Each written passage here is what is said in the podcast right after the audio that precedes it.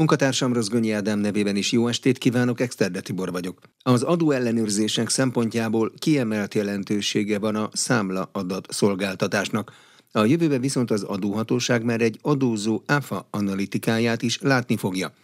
A hiánytalan online adatszolgáltatás számos társaságnak azonban még mindig komoly adminisztrációs terhet jelent, pedig már több digitális megoldás létezik, amivel minden vállalat megfelelhet az adóhatóság elvárásainak az elektronikus számlázás jövőjéről, az adó digitalizáció folyamatairól, valamint a terület modernizációjának adatbiztonsági kihívásairól Rozgonyi Ádám beszélgetett Cöndör Szabolcsal, a PVC Magyarország adó és jogi tanácsadási üzletágának szakértőjével. Kezdjük onnét talán, hogy mi az az adó digitalizáció, milyen gyökerekre nyúlik vissza, egyáltalán miért van erre szükség? Ez egy 21. századi elvárás, kihívás? Alapvetően igen, ez minden cégnek, minden társaságnak elvárása az adóhivatalokkal szemben, hogy digitalizálja, egyszerűsítse, automatizmusokat vezessen be az adózásban, adóztatásban, és ehhez kapcsolódnak tanácsadói tevékenységek is, amelyek egyszerűsítik a ügyfeleknek, a társaságoknak a saját tevékenységüket. Ez hogy néz ki a gyakorlatban? Mivel egyszerűbb digitálisan adózni és a adózást intézni?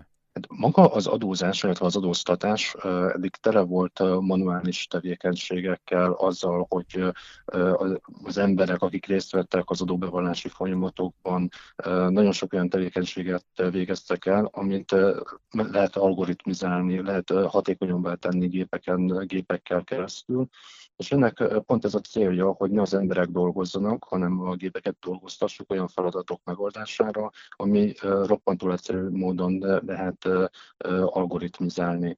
És itt pont az ember szerepének a kivétele egy fő cél ennek, hogy, hogy az emberek azzal foglalkozzanak, ami valójában az ő feladatuk, az ő hozzáadott értékük egy-egy társaságnál, és nem a, a favágó munkák elvégzéséhez, ami, amihez igazából nem, nem feltétlenül az ember a, a legjobban a nyernek. De azáltal, hogy kiveszünk az embereket ebből a folyamatból, a hatékonyság, illetve az adatok megbízhatósága is javul. Tehát az emberek a munkavégzésében mindig ott van az a bizonytalanság, hogy jól rögzítenek adatot, tehát például egy bejövő számadatoknak a rögzítésénél, hogy jól rögzítik-e az adatot, hogy megfelelő kontrollokat elvégeznek, vagy nem végeznek el, és ez minden nagyobb számban végzi egy ember ezt a tevékenységet, annál inkább benne van a hibázás lehetősége. Egy gép viszont soha nem tud hibázni, hogyha megfelelően fejlesztették ki, megfelelően implementálták az adott megoldást, akkor, akkor nincs bent ez a, a, ebből a hibázásból eredő kockázat, illetve veszély. De itt egyes ugye, feladatok száma ö, csökken ezzel tulajdonképpen, vagy a munkaerőre sem lesz annyira szükség, hogyha így zajlanak ezek a folyamatok? Magának a munkaerőnek a megtakarítása az nyilvánvalóan módon egy, egy nagy hívóereje lehet a társaságoknak. Ugyanakkor azt is fontos látni, hogy, hogy nagyon sok társaságnál például kifejezett kockázat az, hogy nem végzik el azokat a kontrollokat, azokat a, a, az elemzéseket, amiket pedig pont jó lenne, hogy elvégezzenek például egy-egy áfa bevallás megelőzően, és így maradnak bent nagyon súlyos adóz, adókockázatok a bevallásában.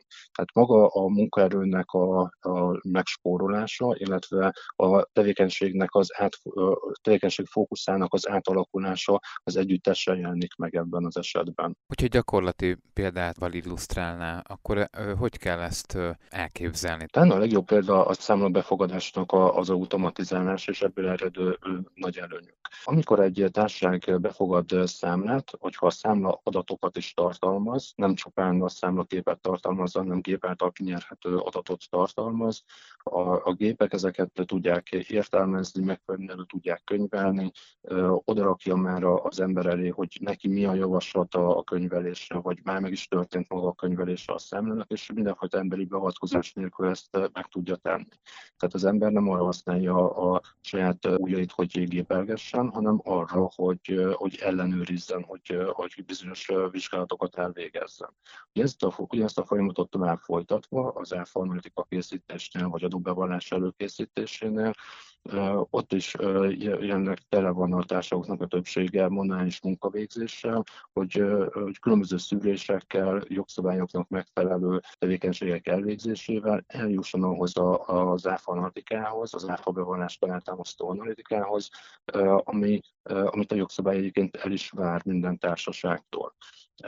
Ezekben is ott van az automatizációnak a, a lehetősége. Itt azért hozzá kell tenni, hogy nem minden folyamatot lehet tökéletesen automatizálni, tehát itt azért mindenképpen meg kell maradni az embernek, de hogyha a gépek el tudják végezni a feladatoknak a 80%-át, az embernek a legkritikusabb 20%-ra kell csak fókuszálnia, és nem kell a 80%-on is átvergődnie, hogy, hogy lássa az alapvető problémákat, az alapvető anomáliákat.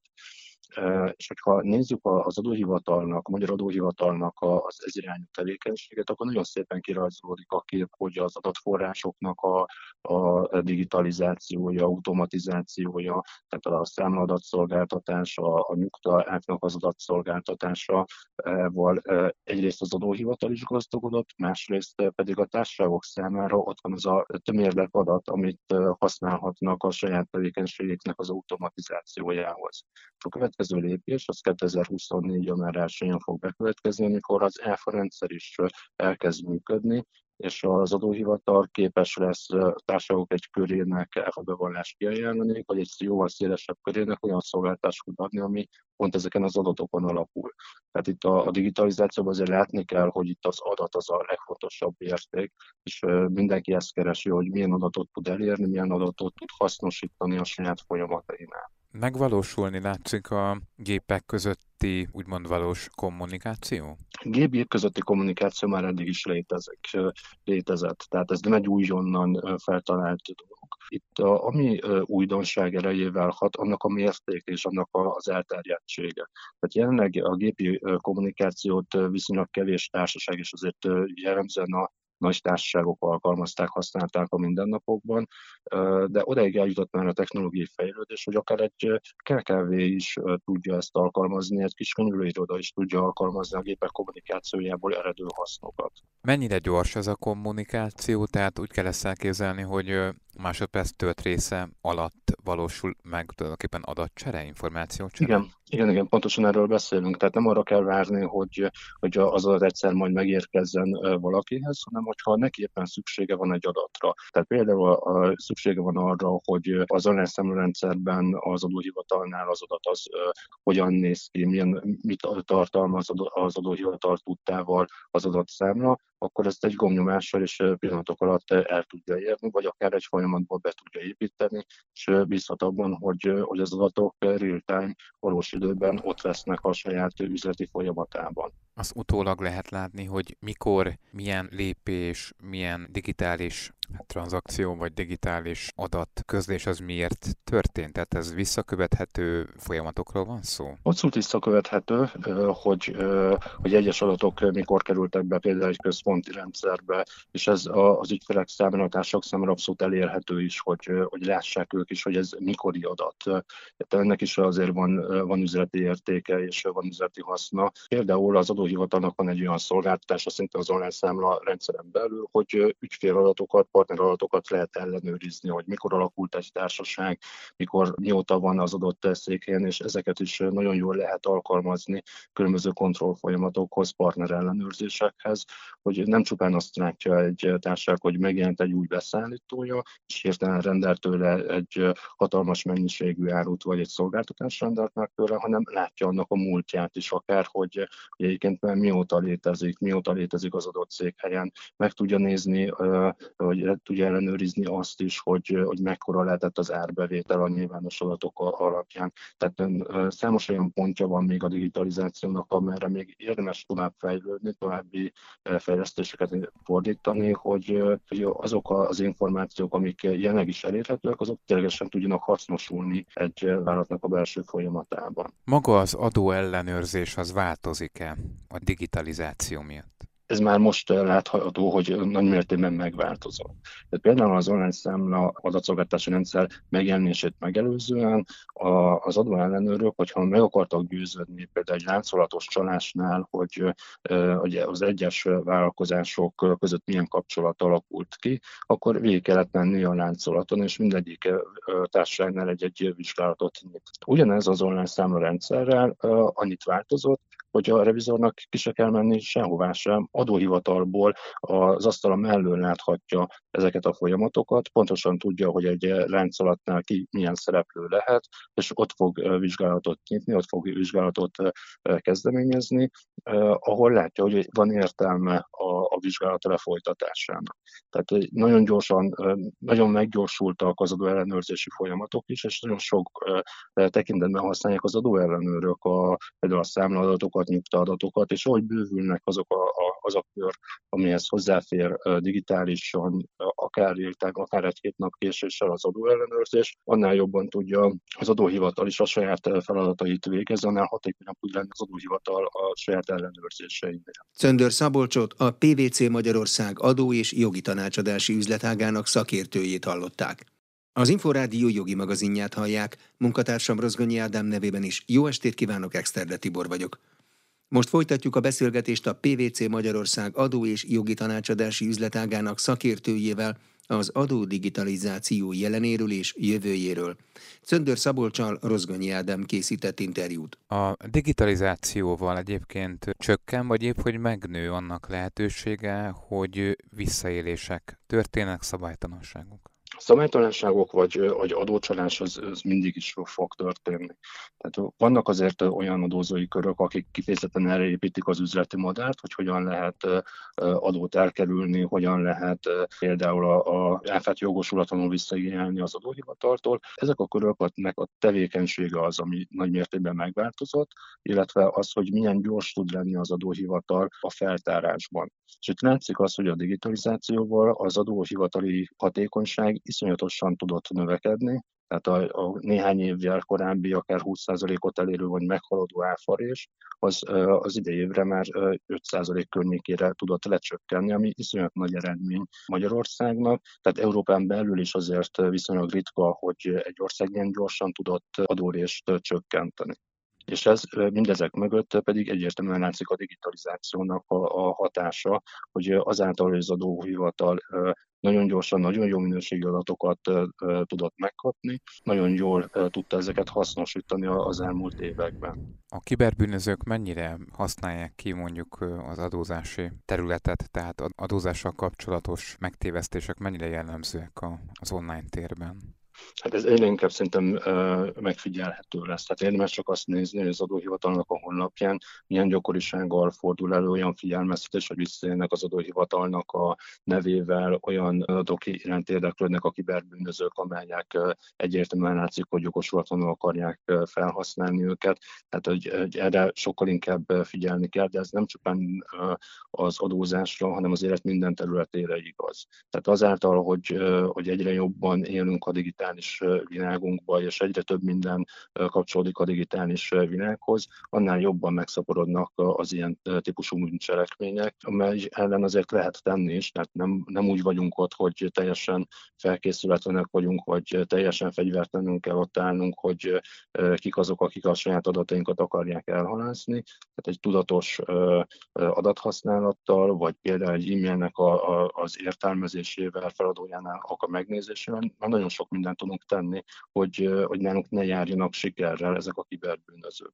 De nyilvánvaló módon megjelennek azok az emberek, akik ki akarják használni ilyen értelemben a digitalizációt, hogy nem élnek, hanem visszaélnek vele. Esetleg tud olyat példát említeni, hogy melyek a leggyakoribb megtévesztések, amik ide tartozhatnak, a, mondjuk a NAV hatáskörébe, látáskörébe? Elsősorban azért az ügyféladatoknak a, a halászata az, ami, ami a legjellemzőbb ilyen példa, vagy akár lehet, lehetett olvasni olyan visszaélést is, amikor egy nem valósodó tartozásnak a megfizetésére kérte a kiberbűnöző a kiszemelt célszemélyt, egy olyan bankszámlára, ami nem is az adóhivatalhoz tartozott. Tehát azért vannak bizonyos mintázatok, tehát ezeket azért érdemes látni, hogy mik azok az adatok, amit általában az adóhivatal nem szokott kérni, vagy nem, szok, nem így szoktak kérni, vagy nem így szokott tájékoztatni. Tehát az adóhivatalnak a saját tevékenységét azért lehet tipizálni a tekintetben, és pont ez adja a lehetőséget a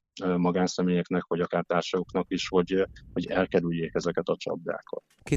2024-ben mondhatjuk azt, hogy valamilyen szinten globális digitális adó megállapodás vagy adózási együttműködés jöhet létre? Hát, hogy 2024 ez a, az időpont, ezt azért nem lehet azt mondani, hogy a jövőben már egyértelműen ez lesz. Tehát, hogyha megnézzük a, a bizottságnak, az Európai Bizottságnak a tevékenységét, illetve a jelenleg asztalon lévő javaslatokat, azért inkább azt lehet mondani, hogy 2028 környékén fog beköszönteni az az időszak, amikor a tagországokon belül, az Európai Unió tagországain belül nagyon sok olyan információ megosztásra kerül az adóhivatalok között, amelyek a, a digitális ellenőrzésnek a lehetőségeit sokkal jobban kinyitják, illetve másik oldalról megközelítve a társadalmaknak egyre több olyan lehetőségük áll majd rendelkezésre, ami korábban nem volt, és nem is álmodhattak ilyen típusú automatizációról. Ami előttünk van, a VT Digital Age csomag, ami jelen pillanatban még javaslati szakban van. 2024-ben inkább az elektronikus számlázásnak a, a nyitását tartalmazza, és 2028-ban várható a, a legnagyobb változás azáltal, hogy kötelező elektronikus számlázás vezet be bizonyos területeken, a számadatszolgáltatásnak a, a kötelezőségét vezeti be a közösségi, legalább a közösségi ügyletek esetében minden tagországban. Ez egy nagyon nagy, jel, nagyon nagy jelentésű változásokat fog hordozni létezni minden tagállamban, így Magyarországon is. És magának a folyamatnak a célja az, hogy megjelenjen egy európai egységes számlázási modell, és ebben látunk jelenleg nagyon sok és nagyon, nagyon érdekes folyamatokat, hogy hogyan tud kialakulni egy, egy olyan területen egy egységes számlamodell, ahol a tagországok alapvetően nagyon ellentétes érdekeket képviselnek, nagyon ellentétes és nagyon, nagyon komplex a, a mögöttük lévő történelem, vagy, vagy akár az adóztatás is, és mégis tudnak közösen megállapodni abból, hogy például 2028-tól hogyan nézzen ki az elektronikus számla Európán belül.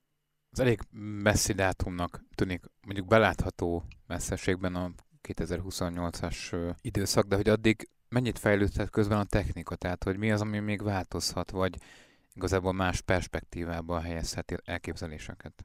Maga 2028 lehet, hogy itt hirtelen nagyon messzi dátumnak tűnik, de hogyha lemondjuk, hogy egyébként hogyan jutunk el odáig, hogy 2028-ban egységes elektronikus számlázási rendszer alakuljon ki az Európai Unión belül, és ehhez milyen lépésekre van szükség, akkor már látszik, hogy ez, ez nem egy kény, feltétlenül egy kényelmes időpont, hiszen addig akár az elektronikus számláról kialakult képet meg kell változtatni. Tehát jelenleg, hogyha Magyarországon arról beszélünk, hogy elektronikus számlázás, akkor nagyon sok sokaknak egy számlakép, egy digitális számlakép jelenik meg, amit kap bármely közműszolgáltatótól, és amikor megnyitja a saját laptopján vagy számítógépén, akkor látja azt, hogy hogy, hogy néz ki ez a, a, a számla.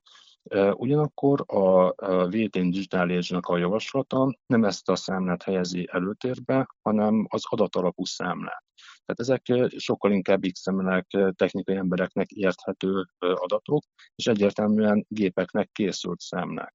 Hiszen a számlákat nem feltétlenül személyeknek kell feldolgozniuk, hanem sokkal inkább gépeknek vállalat és vállalat közötti kapcsolatban. Persze lehet megjeleníteni őket, tehát lehet egy nagyon szép megjelenítést tenni egy, egy adatalapú elektronikus számlára is, de sokkal fontosabb az, hogy, hogy ott van az adat alatta, vagy tartalmazza az elektronikus számla az adatot, ami, ami már automatizáltan feldolgozható. Jelenleg nincsen egységes európai szabvány arra, hogy, hogy mit hogy mit kell elektronikus számlának érteni. Van egy elképzelés, hogy mi lesz majd 2028-ban ez az elektronikus számladat struktúra, de ehhez azért egy hosszabb út vezet, hogy a társaságok tudjanak ehhez illeszkedni, ehhez alkalmazkodni. És azért a számlázásnak van a legtöbb kapcsolata egy társaságnak a vállalatirányítási rendszerében, tehát ehhez azért nagyon sok mindent kell nekik is változtatni, hogy az elektronikus számlának a hatékonysága az tudjon növekedni, vagy az elképzelt hatások azok be tudjanak következni, akár társaság, akár tagország szintjén. Mindezen változásokhoz a jogszabályi környezetnek mennyiben kell változnia? Mindenképpen kell, hogy változzon. Tehát ami jelenleg látunk, a HIA irányelvnek a változása, a változási javaslat, a változtatási javaslata, tehát ez mindenképpen fontos ahhoz, hogy, a, hogy akár Magyarországon, akár bármely más tagállamban hozzá lehessen nyúlni a jelenlegi számlázási szabályokhoz, és ezt követően lehet azon gondolkozni, hogy, hogy egy-egy társaság milyen megoldásokat fog kialakítani saját magán belül. Ugyanakkor ez, a, ez az irány egyértelműen látható. Tehát a, a, azáltal, hogy a bizottság nagyon nyíltan kommunikál arról, hogy ő hogyan képzeli el az irányelvnek a jövőjét, hogyan képzeli el a számlázás jövőjét, elég egyértelműen foglalt állást abban, hogy a vállalatok közötti számlázásban az elsődleges az adatalapú elektronikus számlázás lesz, és csak nagyon kivételes esetekben lehet ettől eltérni. Ez egyértelmű irányt mutat mindenki számára, hogy, hogy mire kell felkészülni jogszabályi oldalon, jogszabályi változási oldalon. Persze itt mindig azok a, a, a legizgalmasabb kérdések, hogy mi az, amit az irányelv nyitva hagy a tagállamok részére, mik azok a lehetőségek, amelyet egy-egy tagállam saját maga tud használni, vagy éppen nem használni lehetőségeket, és hogyan implementálják a, az irányelvnek a, a kereteit, például a magyar áfa törvényben. Tehát, hogy ehhez azért egy izgalmas út fog vezetni, és nagyon ezt várja mindenki, hogy az idei évben lehessen látni egyáltalán az ÁFA irányelvnek, a HIA irányelvnek a változásait, illetve az ÁFA törvénynek a változásait. Czöndör Szabolcsot a PVC Magyarország adó és jogi tanácsadási üzletágának szakértőjét hallották. Paragrafus. Minden, ami jog. Hírek következnek, utána folytatódik az Inforádió jogi magazinja. Az Inforádió jogi magazinját hallják. Jó estét kívánok, Exterde Tibor vagyok. Előfordulhat a hazai ügyfelek körében, hogy külföldi partnereiknek való szolgáltatásaik teljesítése után nem kapják meg a szolgáltatás után járó megfelelő ellentételezést, az ilyen esetekben megoldást jelenthet az európai fizetési meghagyásos eljárás, amely alternatív igényérvényesítési eszközként áll a jogosultak rendelkezésére, és amely egy formanyomtatványokon alapuló olyan egyszerűsített eljárást jelent, amely lehetővé teszi a határokon átnyúló lejárt pénzkövetelések érvényesítését. Az eljárásról Molnár Tamás debreceni közjegyzőt kérdeztem. Hazai fizetési meghagyásos eljárásokkal, ha nem volt szerencsénk, vagy hogyha elfelejtettünk befizetni egy számlát, már találkozhattunk, de az európai fizetési meghagyással valószínűleg kevesebb szer. Molnár Tamás Debreceni közjegyző van a telefonnál. Nagyon különböző eljárásról van szó? Igen, azt mondható első körben, hogy ugye az európai fizetési meghagyásos eljárás az egy önálló, külön nem peres eljárás a magyar fizetési meghagyásos eljárás mellett, és hát a lényegében ami hasonló, hogy a lejárt pénzkövetelések érvényesítésére szolgál maga az európai fizetési meghagyásos eljárás is. Itt viszont kötöttebbek ugye azok a jellemző az eljárásnak, hogy például határon átnyúló polgár és kereskedelmi ügyekben lehet csak igénybe venni ezt egyfajta alternatív egyszerűsített eljárás keretében. De az, hogy polgári meg kereskedelmi ügyek, hát az elképesztően sokféle lehet, minden ügyünk majdnem polgári ügy. Így van, így van. Tehát itt igazából elég széles körű, hogyha a magát a polgári és kereskedelmi ügyeket tekintjük. Ami fontos, hogy ugye vannak olyan, vannak olyan jellemzője ennek az eljárásnak, amikor nem vehető igénybe, tehát erről nem indítható európai fizetési meghagyásos eljárás adó, vám és közigazgatási ügyekből fakadó követeléseknél, nem tudunk indítani csődeljárással, csőd egyességgel kapcsolatban, házassági vagyonjog vagy öröklési jogviszony alapuló igények érvényesítésében is. Tehát itt igazából a döntő többségben valamilyen szerződésen alapuló követeléssel szoktak fordulni közjegyzőhöz. Ki szokott a közjegyzőhöz fordulni? Magyar közjegyzőhöz a szerződésben érintett magyar fél elsősorban? Ez nagyon változó. Azt kell tudni az eljárásról, hogy ugye ez egy valódi európai polgári nem peres eljárás, ahol ugye gyakorlatilag csak Magyarországon van közjegyző hatáskörben, és ugye nem csak a magyar jogosultak tudnak közjegyzőhöz fordulni, ha Magyarországot tekintjük, hanem ugye külföldiek is, tehát Európai Uniós tagállamból is szokott érkezni európai fizetési meghagyásos kérelem, de azért döntő többségben magyar jogosult találunk olyanféle kapcsolatban, hogy magyar jogosult kezdemény eredményezze az eljárást. Itt viszont nagyon változó, hogy a jogkeresők azok magánszemélyek vagy cégek teljesen vegyes képet mutatnak a statisztikák. Milyen típusú ügyekkel szoktak elsősorban közjegyzőhöz fordulni? Egy egyszerű ember, mint én azt gondolná, hogy szállítmányozási ügyek vannak a középpontban, hát az megy ki a határon túl, nem? Abszolút, abszolút így van, tehát a szállítmányozás, fuvarozás az egy nagyon fontos jellemzője ennek az eljárásnak, tehát nagyon gyakoriak a európai fizetési meghagyásos eljárásban ezek a jogviszonyból fakadó követelések, de mondhatnék egy hétköznapibbat is, a esetlegesen légitársaságokkal szembeni repülőjegy vagy késésekből fakadó igények. Ezek is abszolút érvényesíthetőek európai fizetési meghagyásos eljárásban. A magánszemélyek ilyenekkel szoktak közjegyzőhöz fordulni, amikor a légitársasággal szemben szeretnének érvényesíteni valamilyen követelést. A szájhagyomány azt tartja, hogy a légitársaságok nagyon-nagyon nem szeretik, és nagyon-nagyon készségesek lesznek, amikor meglátják, hogy már egy közjegyző is belépett a dologba. Ez így van? Ez így van, mert ugye Magyarországon a közjegyző egyfajta hatóságként jár el, tehát egy bírósági szerepet játszik ugye ebben az eljárásban is, és ugye itt, ha egy kötelezett megkap egy, akár egy európai fizetési meghagyást is, akkor ugye érzékeli, hogy egyfajta jogi eljárás, hivatalos eljárás indult meg, és azért ilyenkor már ilyenkor már azért együttműködőbbek szoktak lenni a kötelezettek is. Hogyan kell indítani az eljárást? Összegyűjtöm, mit akarok, bekopogok a közjegyzőhöz, mit vigyek egyáltalán magammal ilyenkor? Az egész szerződéses paksamé, tehát az valamikor száz oldal is lehet.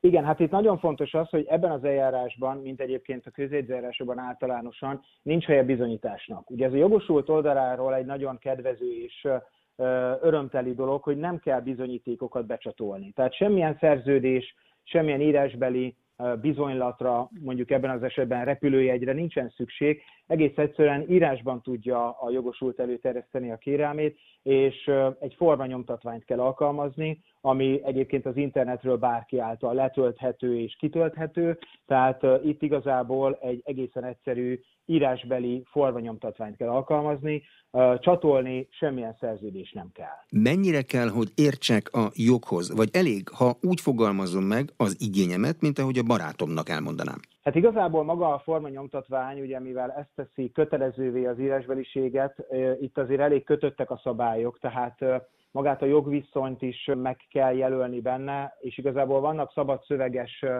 kitölthető részek, de döntő többségében maga a formanyomtatvány vezeti a jogosult kezét, hogy hogyan kell kitölteni.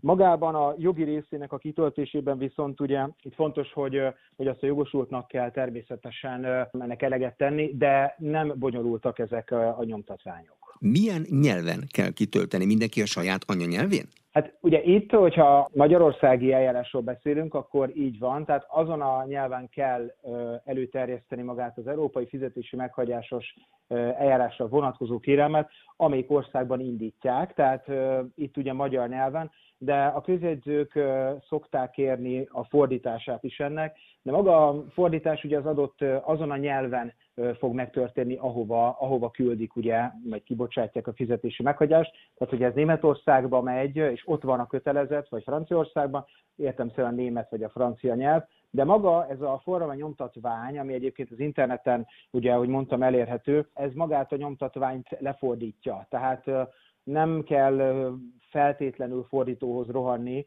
mert a nyomtatványok elérhetőek az adott célnyelven is. Hmm, tehát nem kell nekem még csak nyelvi jogosított közjegyzőt sem keresnem, aki perfektül tud az általam kiválasztott célország nyelvén, hanem a, a rendszer automatikusan megcsinálja?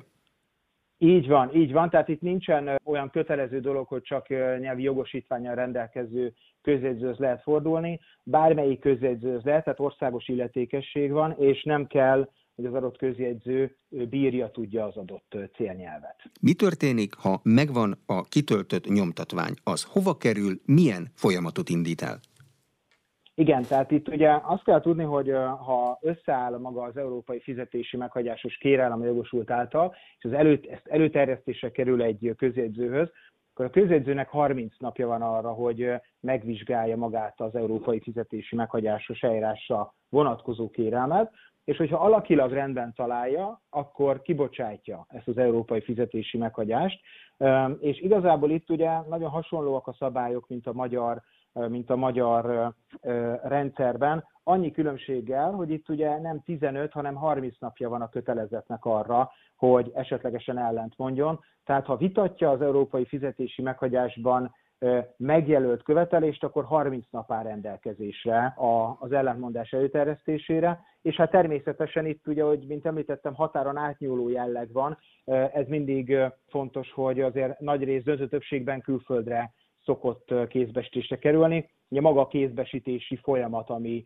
talán összetettebb ebben az eljárásban. Ezt hogy tudja az itthoni közjegyző bármilyen módon nyomon követni? Mondjuk én egy svéd vízibicikli kölcsönzővel vagyok valamilyen vitában, honnan tudja, hogy az hozzá odaért, és ő egyáltalán tud rá reagálni? Igen, hát itt ugye azt kell tudni, hogy kétfajta kézbesítési módja van lényegében ennek az európai fizetési meghagyásnak. Ugye az egyik a klasszikus bevett postai szolgáltatás, Döntő többségben ez szokott ugye megjelenni, tehát hogy postai úton kerül kézbesítése, megküldésre maga az európai fizetési meghagyás. Tehát itt ugye a postán keresztül, külföldi postát, magyar posta és külföldi postán keresztül lesz lenne a kézbesítés. A másik megoldás igazából az az intézményközi kézbesítés, erre is van lehetőség, ugye ezt maga az Európai Uniós rendelet mondja ki, Ugye ez viszont nem a posta, hanem valamilyen szerv hatóságnak a közreműködésével. Tehát a ön által említett példánál maradva az is lehet, hogy egy külföldi svéd átvevő intézmény, valamilyen hatóság kézbesíteti az ottani szabályok szerint